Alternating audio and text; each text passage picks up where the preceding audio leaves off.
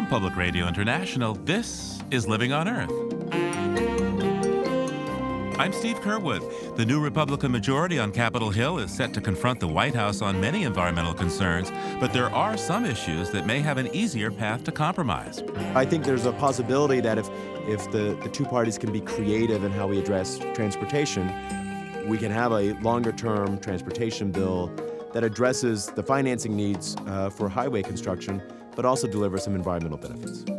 Also at Cornell, a sculpture that plays recordings that evoke vanishing habitats. Really, what we love to do at the Cornell lab is encourage people to hear the sounds that are lost in the background and work with our daily lives and our individual behaviors to try to keep those sounds from disappearing.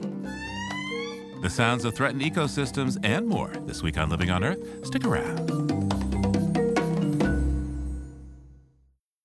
Support for Living on Earth comes from United Technologies, innovating to make the world a better, more sustainable place to live.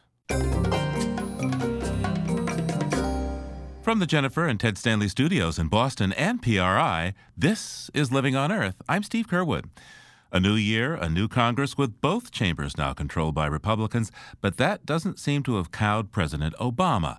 Despite the limited Capitol Hill support, he seems eager to fight for a legacy that includes action on global warming. For example, a top priority for Republicans is getting a bill onto the president's desk that would approve the Keystone XL pipeline for carbon intensive Canadian tar sands oil. But White House Press Secretary Josh Earnest left no doubt what would happen to the measure if it got there. The fact is, the uh, you know this piece of legislation is not altogether different than uh, legislation that was introduced in the last Congress. Uh, and you'll recall that we put out a statement of administration position indicating that the president uh, would have vetoed had that bill passed the previous Congress. Uh, and I can confirm for you that if this bill passes this Congress, uh, the president wouldn't sign it either. Those words don't surprise Joe Aldy, a former Obama White House aide and now an assistant professor of public policy at Harvard University. He says there are other factors at play when it comes to decisions over Keystone. We've seen a lot of change in the North American energy system over the last four or five years that we've been debating Keystone, where now the United States has become a much more significant producer of oil domestically. Uh, we're also consuming less and less oil because of fuel economy standards here in the United States. We're also now in a period where we see oil at very low prices, uh, prices we had not seen really since the Great Recession. Yeah, you have to wonder how hard industry will be pushing for this thing with the price of oil as low as it is these days. I think when we look at the current oil market, there are a lot of people who have made investments, made bets in the more challenging oil to get out of the ground. And that includes the oil that's in Alberta. It also includes some of the shale oil development we've seen in the United States. Six months ago, when we saw oil around $100 a barrel, those looked like good investments. Today, there's a lot of concern about whether or not they can make money with current oil prices and, and likely near term oil prices. So I think that will certainly influence how enthusiastic some will be about developing this pipeline and developing the resources in Canada. So, how much of this is a, uh, well, frankly, a power struggle? Uh, I think a lot of Keystone has been about a power struggle between different political camps over a number of years that I think is larger than the impact it has on the environment or on jobs. We've seen this debate being played out as environment versus jobs. I think it has a very modest impact on jobs, and I think there are other factors that will have a much bigger say on the environmental effect, such as what's the price of oil and whether or not it's even economic to develop the resource, whether or not it's economic to move the oil out of Alberta by rail, as a substitute to pipeline, which we've seen some of in recent years, that these are going to be more important factors coupled with what countries do in terms of addressing climate change more generally than whether we build this pipeline. So Keystone perhaps is more symbolic than substantive. I think that is a very fair description. Now, the EPA has been rolling out some fairly far reaching rules uh, under President Obama's watch on CO2, really based on the Supreme Court decision a number of years ago. Remind us what we saw at the end of last year and what could be coming from them in 2015 in terms of new rules. So, the president has put forward, through the Environmental Protection Agency, a proposal to address carbon dioxide emissions from the nation's power plants. This is the largest source of carbon dioxide emissions in the United States, and it's where we have a lot of opportunities to significantly reduce our emissions, especially by switching from the dirty fuels like coal into either renewables like wind and solar or to natural gas. So the president's proposal has been out for comment. EPA received more than a million comments on the regulation. It's getting a lot of attention. And EPA is scheduled this summer to publish a final regulation. And this rule, then, once it goes final, will then prompt the states to start to design their plans on how to implement that rule to reduce the emissions of CO2 in their power sectors. And once these rules come, what's the risk that there'll be a ton of lawsuits along with them? The probability is 100% that there will be lawsuits. Uh, in fact, there will likely be lawsuits filed from people on both sides of the issue, from both businesses and environmental groups that oppose us.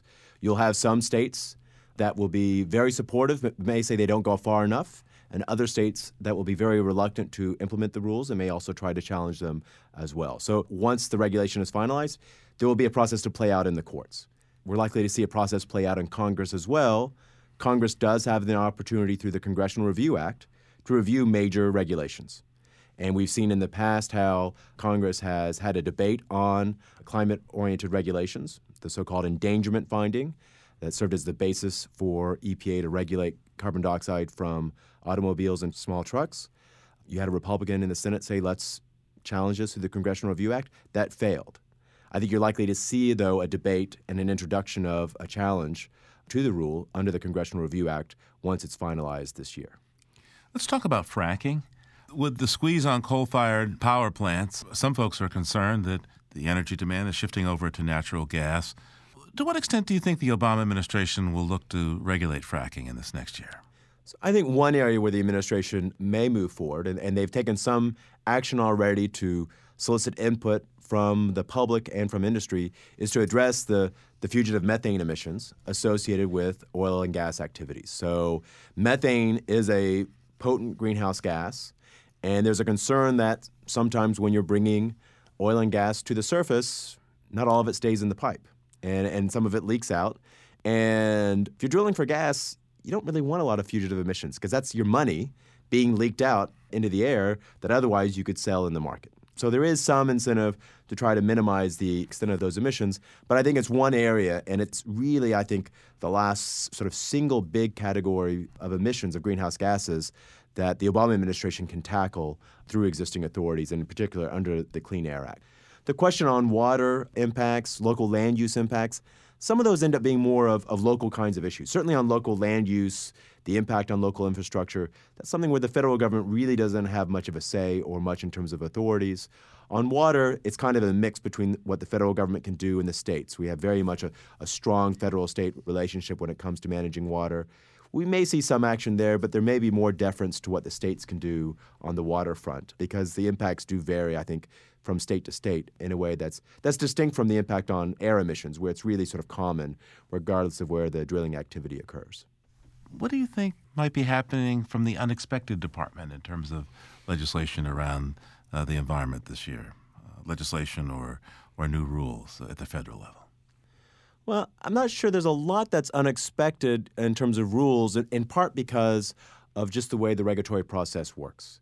Any regulation uh, that goes through the federal government first has to be proposed so that the public has an opportunity to comment on the regulation. Then the regulatory agency takes that comment and then goes forward with a final regulation. On major rules, especially say the Environmental Protection Agency, it typically takes three to four years from beginning to end. So if we knew that EPA is going to propose anything going forward that they plan to finalize before the end of the Obama administration, it would already be out there. We'd already be well aware of it. And so I think in the climate context, the one that sticks out as they've talked about it, they've solicited feedback on different ways in which one can reduce uh, methane emissions from oil and gas operations. They may propose in the near term uh, a regulation uh, to address that. But, but other than that, I don't think there's a lot of surprises out there on what could be executive action just because the clock is uh, starting to run out. In terms of legislation, uh, this is something where I think it's it's potentially interesting because we've heard Republicans say they want to show how they can get things done. And the question is, where are there opportunities for doing that? It's difficult to imagine a major environmental law reauthorization because I think the two parties are so far apart on the key issues, whether it's on clean air or clean water or, or the Endangered Species Act. But I think you might be able to see something on transportation. Um, the other area where it may be interesting to see is whether or not there could be some kind of tax reform that may address things such as subsidies for fossil fuels. The challenge there is whether or not in reforming subsidies of fossil fuels, we also start to see the Republicans go after some of the tax credits that support uh, wind and solar, uh, as well as energy efficiency investments. Um, so that I think that's one potential area. If there's sort of traction on tax reform generally, uh, that we might see some reform of of how the tax code affects our investment in different kinds of energy technologies. And what might be bipartisan about transportation? Well, we spend money on roads, and everyone likes to have money spent in their district on roads. So there, there at the end of the day, I think could be some support of an overall bill. Uh, the fact that the current bill runs out this year means there has to be some kind of legislative action on transportation. And the real question is whether or not there is something meaningful in terms of how we're going to finance road construction and mass transit investment going forward that may have a positive environmental benefit.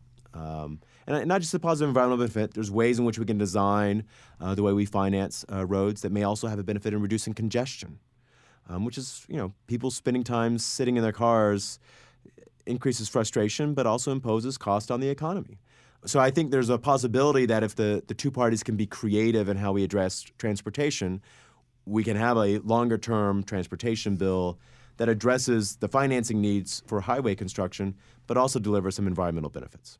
So, Joe, what do you think the next couple of years are going to look like in terms of uh, the federal government dealing with environmental questions? We're going to see lots of fireworks, uh, maybe another do nothing Congress with busy rulemaking, veto using president, uh, something else? On the energy and environment front, I'm not expecting much from Congress, but I expect the president to move forward in an aggressive manner uh, with his existing authorities. I think we're going to see the president come forward this year with a, a truly major transformative regulation for the American power sector. I think it's going to set the foundation for the U.S. to really have a, a meaningfully uh, downward trajectory in terms of our greenhouse gas emissions. And I think it's something that will be very important for the president to use when he engages countries around the world to make sure that they move forward and undertake serious actions in their own countries to address greenhouse gas emissions. So I think that's going to be a major effort going forward for the president. I think it's something he's going to use as he works with other countries around the world and then run up to the Paris talks at the end of 2015 the next round of the international climate negotiations. And I think that's really going to be, when we think about the action in Washington on energy environment, it's going to be there with the executive branch and it's going to be there with President Obama. Joe Aldy is an assistant professor of public policy at Harvard University. Thanks so much, Joe. Thank you, Steve.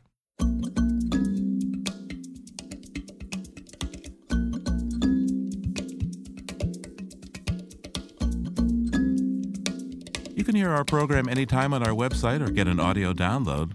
The address is loe.org. That's loe.org. There you'll also find pictures and more information about our stories. And we'd like to hear from you. You can reach us at comments at loe.org. Once again, comments at loe.org. And you can call our listener line anytime at 800 218 9988. That's 800 218 9988.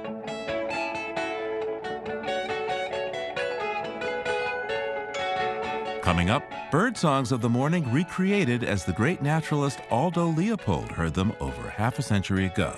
Keep listening to Living on Earth. It's Living on Earth. I'm Steve Curwood. It wouldn't be the new year without a seasonal look beyond the headlines with Peter Dykstra.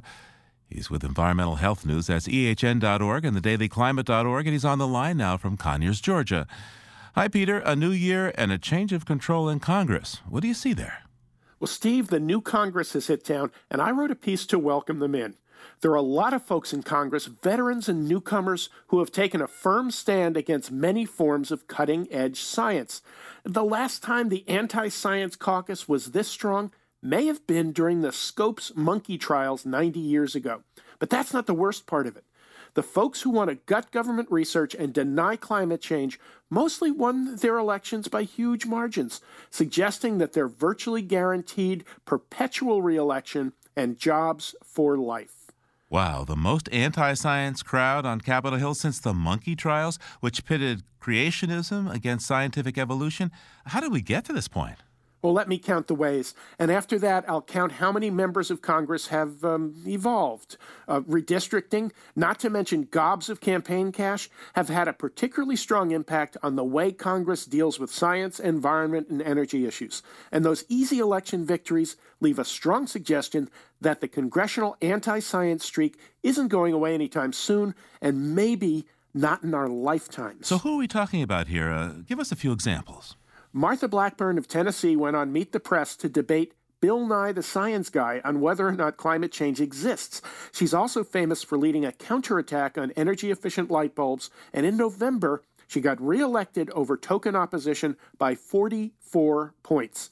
She's one of many who have no political reason to take climate science issues seriously. And then there's Lamar Smith, chair of the House Science Committee. He ran a series of hearings that attempted to grill climate scientists and horn into federal science funding decisions. And so, how did his Democratic opponent fare at the ballot box?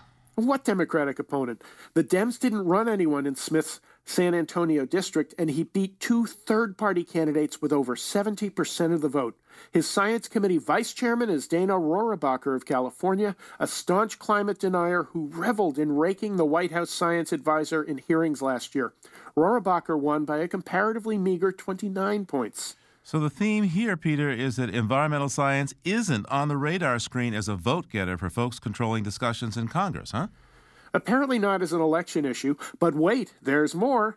Next is Joe Barton, famous for apologizing to the CEO of BP after its big oil spill in the Gulf of Mexico in 2010. He said the government was trying to shake the oil company down. Barton is also from Texas, and he won re election to his 16th House term by a handy 25 points. And let's look at a newcomer who ousted a powerful anti science voice in the primary but is poised to outdo him. Okay. In Virginia, conservative college professor Dave Brat trounced another college professor by 24 points after ousting House Majority Leader Eric Cantor in the Republican primary. Brat believes climate change isn't a big deal because, and I quote, rich countries solve their own problems. Except that climate change is expected to hit the poor countries hardest, right? Yeah, go figure.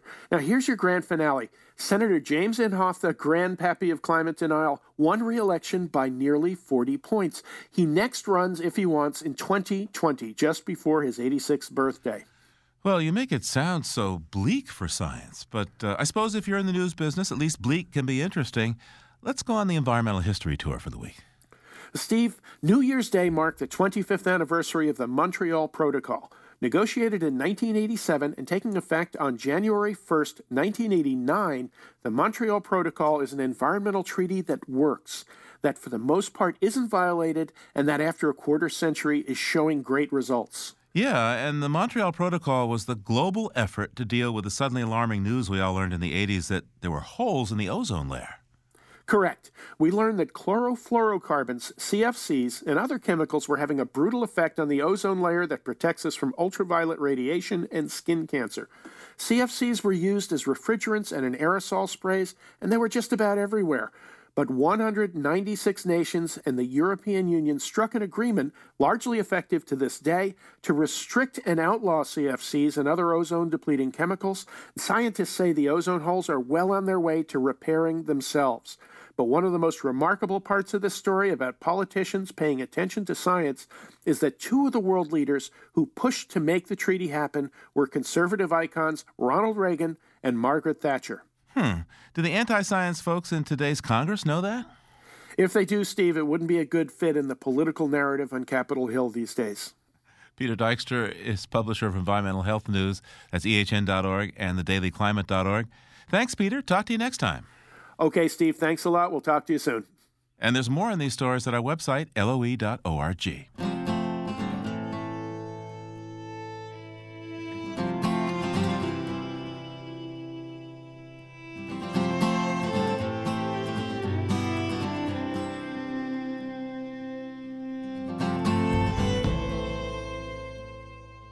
In the early morning before dawn, Aldo Leopold would sit on a bench outside his shack in Sauk County, Wisconsin, with a pot of coffee and a notebook.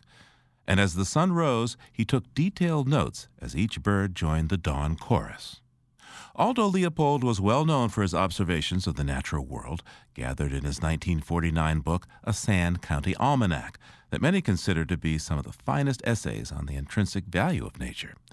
Well, now we can actually hear the chorus that Aldo Leopold made note of in his morning journal, thanks to a team led by Stanley Temple, professor emeritus in conservation at the University of Wisconsin Madison. Professor Temple joins us from Madison. Welcome to Living on Earth. Glad to be here. So, Aldo Leopold is an iconic figure to some, but for those of us who aren't as familiar with his work, who was Aldo Leopold?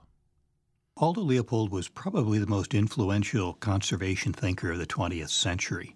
His career spans the first half of the 20th century, and during that time, he made some remarkable contributions. He began his career as a forester, but by mid career, he turned his attention to broader issues of conservation. And for most people, what they know best about Aldo Leopold was that he left us a Sand County Almanac. This was essentially the, uh, the culmination of his life journey, and it expressed his ideas about our relationship with the natural world. Professor Temple, you're a scientist by training, so how did you become so interested in this historical figure? Well, I was fortunate during my 32 years as a faculty member at the University of Wisconsin to have occupied the chair that Aldo Leopold once held. Not only was he a, a hero of mine personally, but because of my professional ties to him, um, I made it my business to learn more about him. And the university's archives has just a remarkable collection of his, uh, his papers.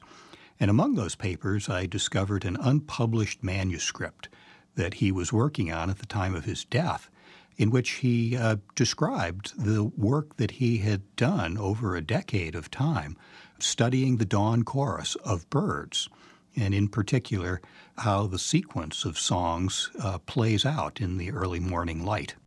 What scientific observations did Aldo Leopold make about the morning bird chorus? He became fascinated with the sequence in which birds join the dawn chorus, and he was working on a hypothesis that the sequence was determined by light intensity, that each bird joined in the chorus cued, you might say, by the intensity of the light. He bought one of the earliest light meters that were available, something that measured light intensity. He was very early in sort of posing this hypothesis. Others in the 1950s, when the technology was better, followed up and indeed verified that Leopold's ideas were correct. Please describe for us uh, Aldo Leopold's dawn birding routine. Well, we could actually use his own words uh, because he does describe it in nice detail in one of his essays in the Sand County Almanac called Great Possessions. My daily ceremony, contrary to what you might suppose, begins with the utmost decorum. At 3:30 a.m., with such dignity as I can muster, I step from my cabin door bearing in either hand a pot of coffee and a notebook.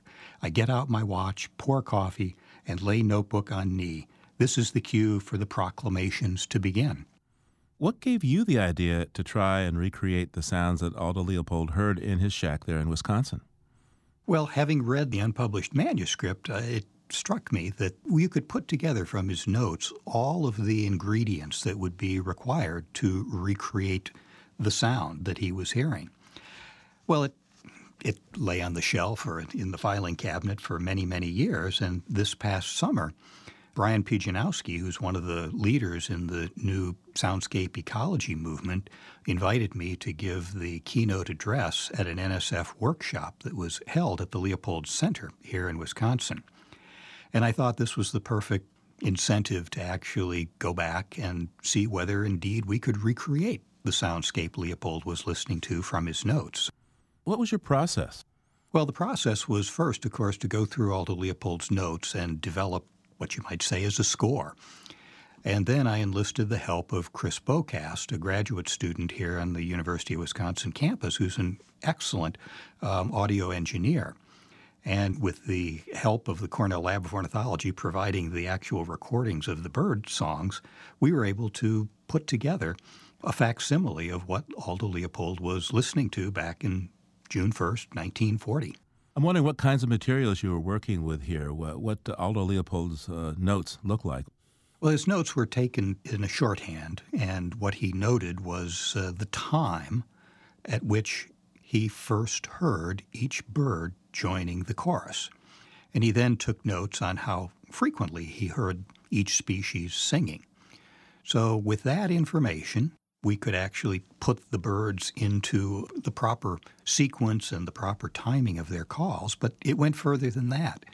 Um, if you listen to the tape that we produced in stereo, we've actually placed the birds in the soundscape in the relative positions that they should be in based on Aldo Leopold's territory maps. So the birds that appear to be coming from the left are birds of the field and prairie. The birds that are coming from the right are birds associated with a woodland. And the birds in the middle are the ones associated with the edge between the field and the woods. We're going to play a clip from your soundscape now. Uh, please identify some of the sounds for us as we listen.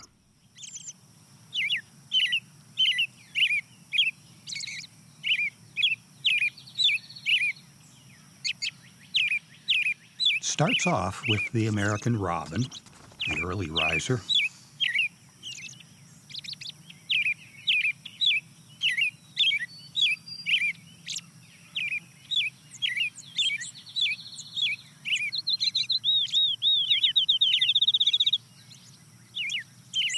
hear some birds in the distant background, but the next bird to join is a field sparrow.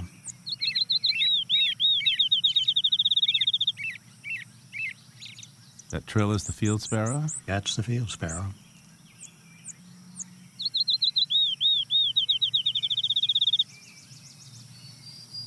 We paid attention to the birds that were very close to Leopold. The ones that, as he said, that he paid attention to. The next bird you're going to hear is an indigo bunting.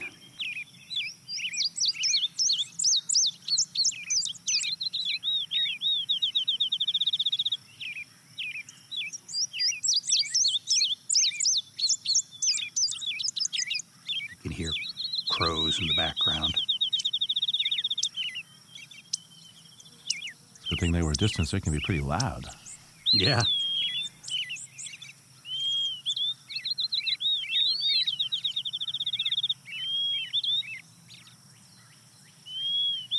Now, is this a compression of time? Uh, is this, or is this or in real time here? We did compress the time. We didn't compress the birds' songs. What we did, we compressed the intervals between each bird's calls, but we compressed them proportional to Leopold's notes.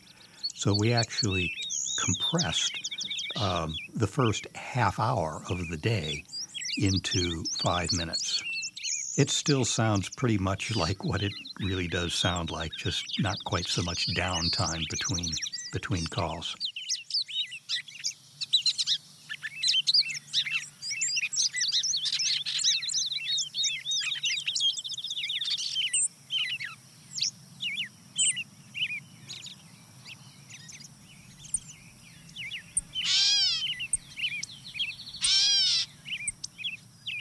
Now who else is joined in here? Yeah, the wood wood pewee comes in, followed by the song sparrow and, and gray catbird. They start to pile on pretty quickly about this point.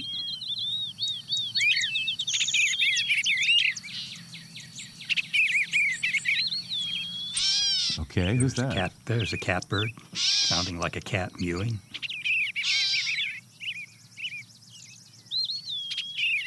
So, what does the land around uh, Aldo Leopold's shack look like today? Well, it's undergone quite a transformation since 1935 when Aldo Leopold purchased this worn out farm that had almost no vegetation on it to speak of. He and his family spent many thousands of hours planting prairies, planting trees, and today, of course, what you see is a fairly mature ecosystem.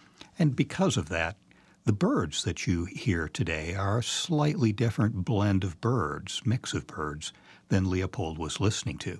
There are certainly more species in the dawn chorus today than there were in Leopold's time because of the habitat that Leopold and his family created for them. So, we're going to play a clip now of the dawn sounds around the cabin taken from uh, this summer. Let's have a listen.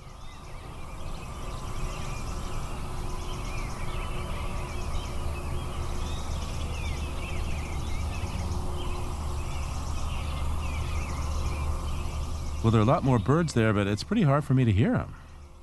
That's right. And, but what you do hear is the traffic from the interstate. How do you think Aldo Leopold would respond if he could hear uh, the morning uh, soundscape that you recorded uh, in 2012?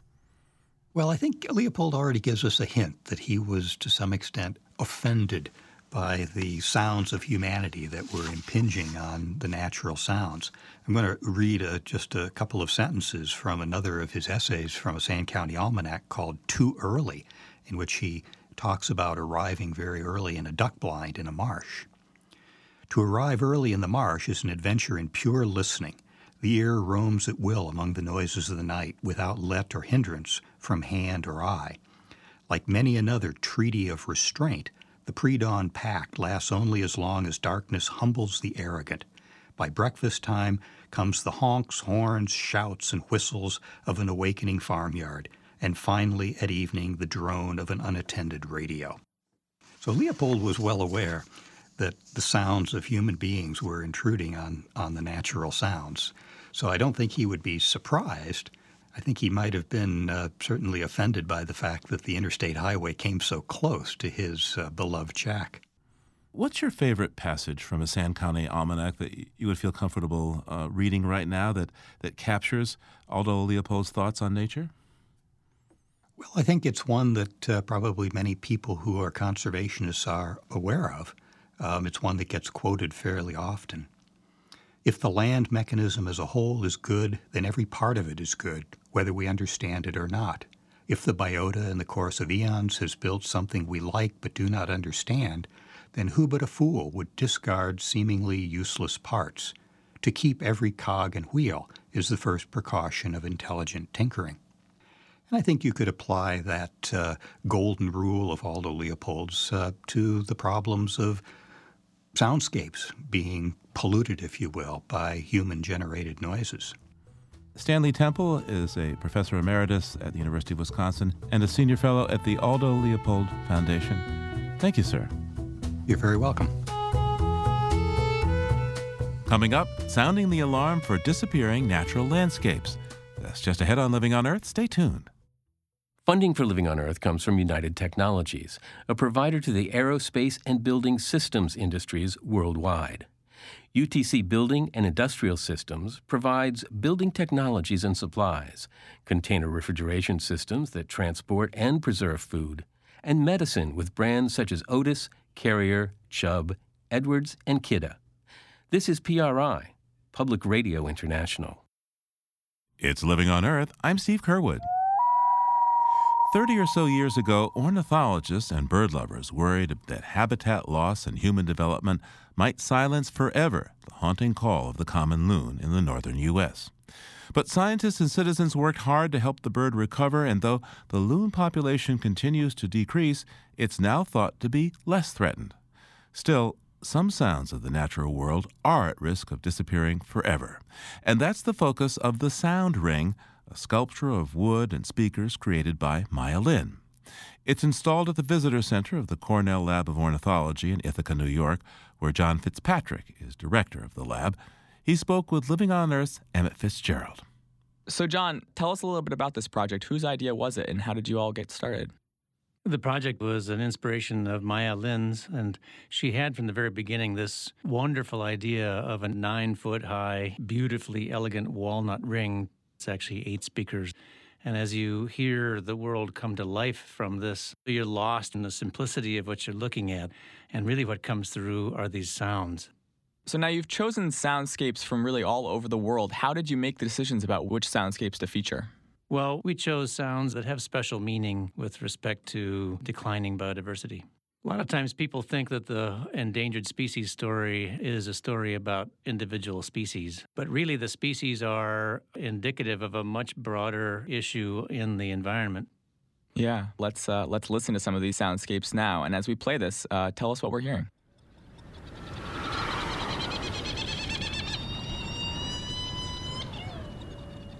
Yeah, we're, here we are on Round Island, uh, not far from the island of Mauritius in the Indian Ocean.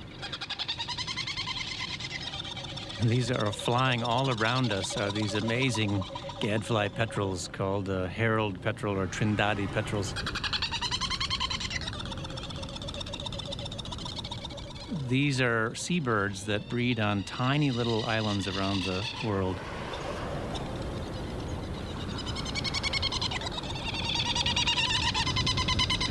Many of these petrels are actually extinct already or on the verge. Uh, this particular one is a great mystery because uh, there's actually several different kinds breeding on Round Island. Petrels are colonial breeders, uh, and so they can actually nest in quite dense colonies, and they have burrows in the rocks. And so as they're flying overhead, they're actually sort of circling around and occasionally actually popping right inside. And then a few of them are actually calling from inside the burrow, being on the ground in a very simple habitats. When rats or cats are introduced to those islands, they uh, they go into the burrows and eat the eggs, eat the chicks, and even occasionally take the adults. So the populations of many of the world's petrels are endangered. So that was an island habitat, but there are dangers on large continents as well. Let's let's check out a forest. Can you walk us through this next soundscape? We're in western North America here. We're in the foothills of the eastern Sierras, actually. Oh, there's the quick three beers of the of the olive-sided flycatcher, which is perched at the very tops of the conifer trees.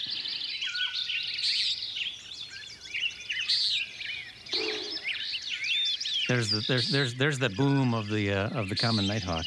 That what they're doing is they're flying up pretty high and then they take a, a nosedive straight down towards the earth. And at the last minute, they stick their wings out and they whoosh back up using their wings and they're making that booming sound with the uh, primary wing feathers.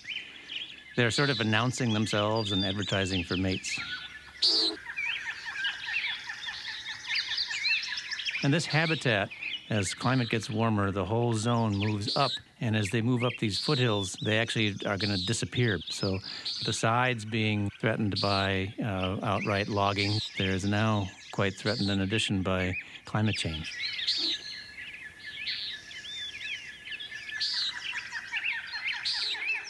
So, in addition to soundscape, you featured some specific species in this project as well. Let's listen to one. Well, these are the amazing sounds, clarinet like toots of the Indri, the last of the great lemurs. This is a big treetop lemur with no tail. Lemurs are, of course, living in the forests of Madagascar, limited to Madagascar. And these big black and white teddy bear like animals are living in a family group. And as the dawn breaks and the misty forest begins to lighten up, the groups talk to one another, announce each other's presence uh, tree to tree with these amazing choruses of, of, of toots and hoots.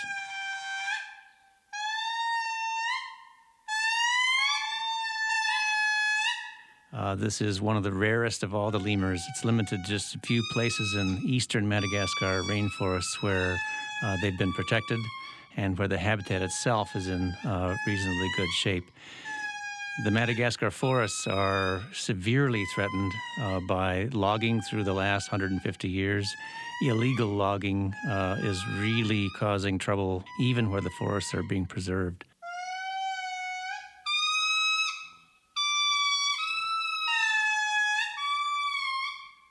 Let's hear another one. Um, this next soundscape comes from the Congo.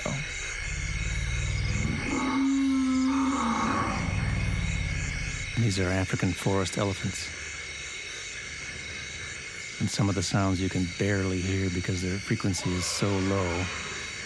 They're literally, literally at the bottom end of human hearing range and even below that. We have little social behavior going on here among some forest elephants. In the background, of course, there are frogs and insects of the wet tropical forest night. The African elephant is in very serious trouble uh, for poaching, for deforestation. The demand for ivory continues to escalate despite the worldwide bans on its trade. And so the poaching stories in both the savanna elephant species and these forest elephant species are absolutely horrific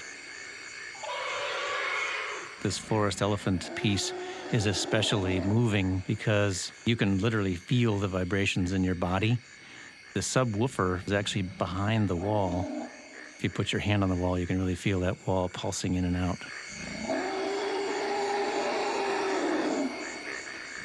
So, John, we talk a lot about endangered species on the show, but a lot of it is, you know, we read papers and we read books. What do you think that sound and soundscapes can bring to the conservation conversation? Even as we live our daily lives, we populate the world with our own sounds. Those are actually beginning to drown out the sounds of nature and even force animals to change their behavior because of our own sounds. By emphasizing sound, we realize how important sound is across the natural world. Uh, animals uh, below the surface of the ocean, animals in the bottom of lakes, animals at the treetops, uh, from the huge ones to the tiny ones. They're all communicating to each other by sound. And so the systems that are endangered out there go well beyond the physical structures of those habitats and the physical beauties and behaviors of the animals. They all have acoustic habitat as well as physical habitat. What do you hope that someone visiting the exhibit at Cornell takes away from the experience? Really what we love to do at the Cornell lab is encourage people to hear the sounds that are lost in the background and work with our daily lives and our individual behaviors to try to keep those sounds from disappearing. John Fitzpatrick directs the Ornithology Lab at Cornell and spoke with Living on Earth's Emmett Fitzgerald. Now, Cornell's sound ring is a nine foot round of walnut wood. And a lot of our music depends on wood the bodies of guitars and violins, the keys of a marimba, drumsticks, and of course those clarinets and other woodwinds. Sound designer Diego Stocco decided to go back to the source and play a tree itself for his project, aptly titled Music from a Tree. All the sounds that you'll hear come from an old olive tree behind his house in Burbank, California. We are in the backyard of my house, and there is a tree. Uh, it's a regular tree, nothing special. Not one of the tree that you see on the pictures, you know, that they look perfect. This one looks uh, imperfect, but that's probably the beauty of it. That's why I was able to extract uh, so many sounds. So the, the, the, beginning of this musical experiment was to create the, the rhythm first. And to create the rhythm, I used uh, a big branch by hitting it against the cortex and, and leaves. So basically it's like this.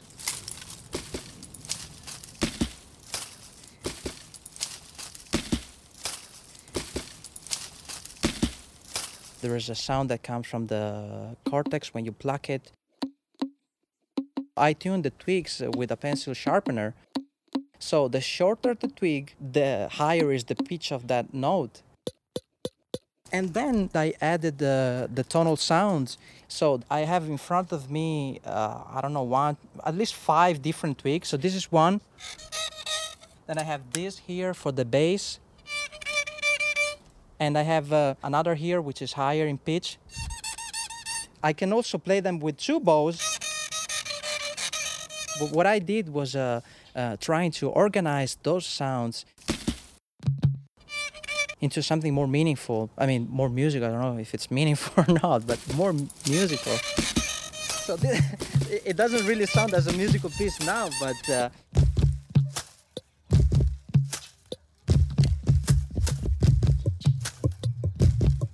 okay, I got it.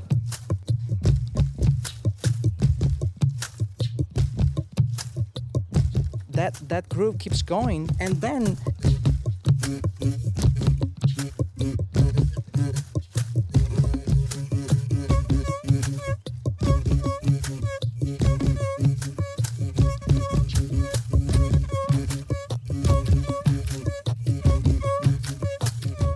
might be just an idea, but I was thinking it would be really fantastic to play a forest not just by myself. Imagine like 30 people in the forest uh, selecting uh, different trees, selecting different sounds from those trees, creating a real piece of music, not just hitting branches and stuff.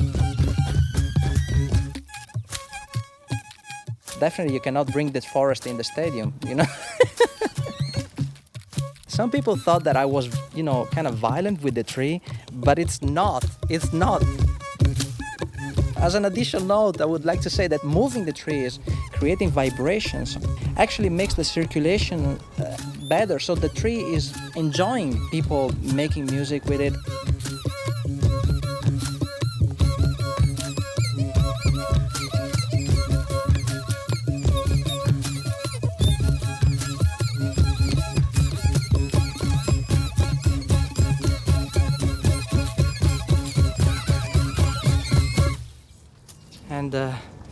That's the idea basically behind music from a tree. Living on Earth's Ike whittled our audio portrait of Diego Stocco and his musical tree. There are pictures at our website, loe.org.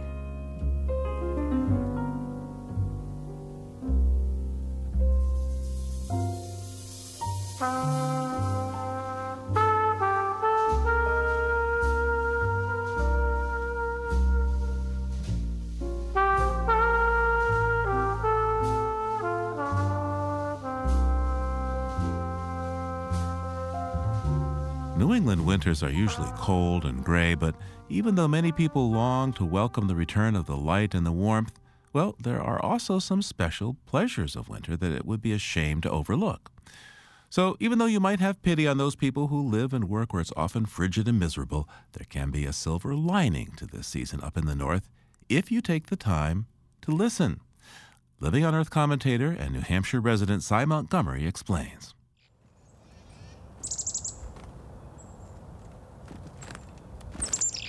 At no other time of the year are sounds so sharp.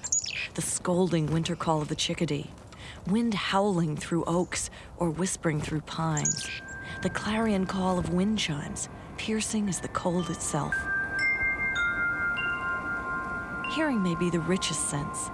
Helen Keller wrote she felt its absence a handicap far worse than blindness. As if to make up for winter's void, of colors muted, touch numbed, and sense sealed, winter's sounds are the most vibrant. Sound travels further over frozen ground. Frozen surfaces are rock hard, so they don't absorb sound, they reflect it. And when the atmosphere above is warmer than the ground, sound bounces back toward the ground. Winter's freeze is like having a sound reflector in the sky. Winter's bareness amplifies and clarifies its voices. Spring and summer are crowded with ambient noise. The sounds of birds and insects, the rustle of animals in the woods, the whisper of grasses and leaves, not to mention the hubbub of so many people and their machines. In summer, leaves absorb sound, especially the higher frequencies. But now, the trees are bare. Summertime's murmurs are hushed, and snow is covered with a hard ice crust. Sound slices through the air, stark, clear, pure.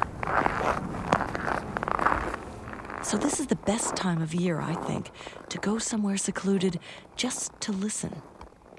Listen for the voice of the wind. The ancients said that Boreas, the north wind, loved a nymph who was changed into a pine tree. Boreas still rages and howls through oaks and maples and beech, but his voice is quite different when he speaks to his love. Listen to the voices of the trees. They creak like rusty hinges as they sway in the wind. Sometimes trees will even pop loudly.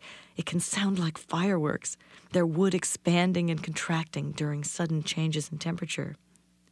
Listen to the voice of the ice. On a lake, sometimes, you can hear the ice squeak or crack or even boom. Even safe solid ice will make a cracking sound as it expands, scary to an ice skater. But if you're walking in the woods, the booming of a lake is like music. And remember in winter that one of the greatest rewards of listening can be silence. Orchestras know this.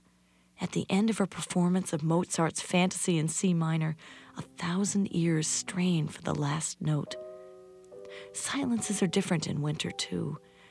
This is not the soft, glowing stillness of pre spring or the absorbing quiet of swimming underwater. No, winter's silence, like it sounds, is piercing, clear, and cleansing, like a shooting star, well worth seeking and savoring.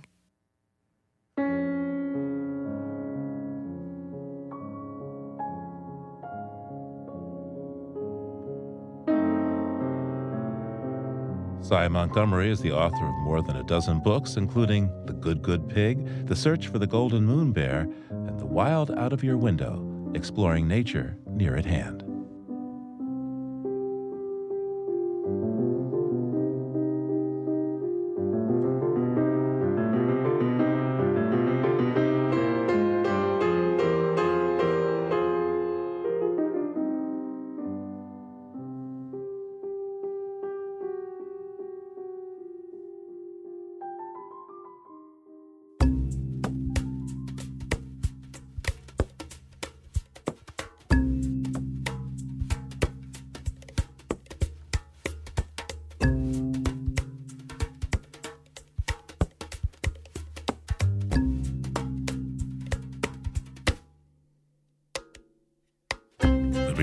Produced by the World Media Foundation. Naomi Arenberg, Bobby Bascomb, Emmett Fitzgerald, Helen Palmer, Adelaide Chen, James Curwood, Jenni Doering, Lauren Hinkel, and Jennifer Marquis are all part of our team. Our show is engineered by Noel Flatt.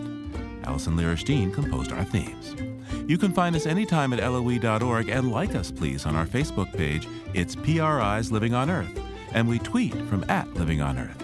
I'm Steve Curwood. Thanks for listening. Funding for Living on Earth comes from the Grantham Foundation for the Protection of the Environment, supporting strategic communication and collaboration in solving the world's most pressing environmental problems. The Kendeda Fund, furthering the values that contribute to a healthy planet, and Gilman Ordway for coverage of conservation and environmental change. Living on Earth is also supported by Stonyfield Farm, makers of organic yogurt, smoothies, and more www.stonyfield.com. PRI, Public Radio International.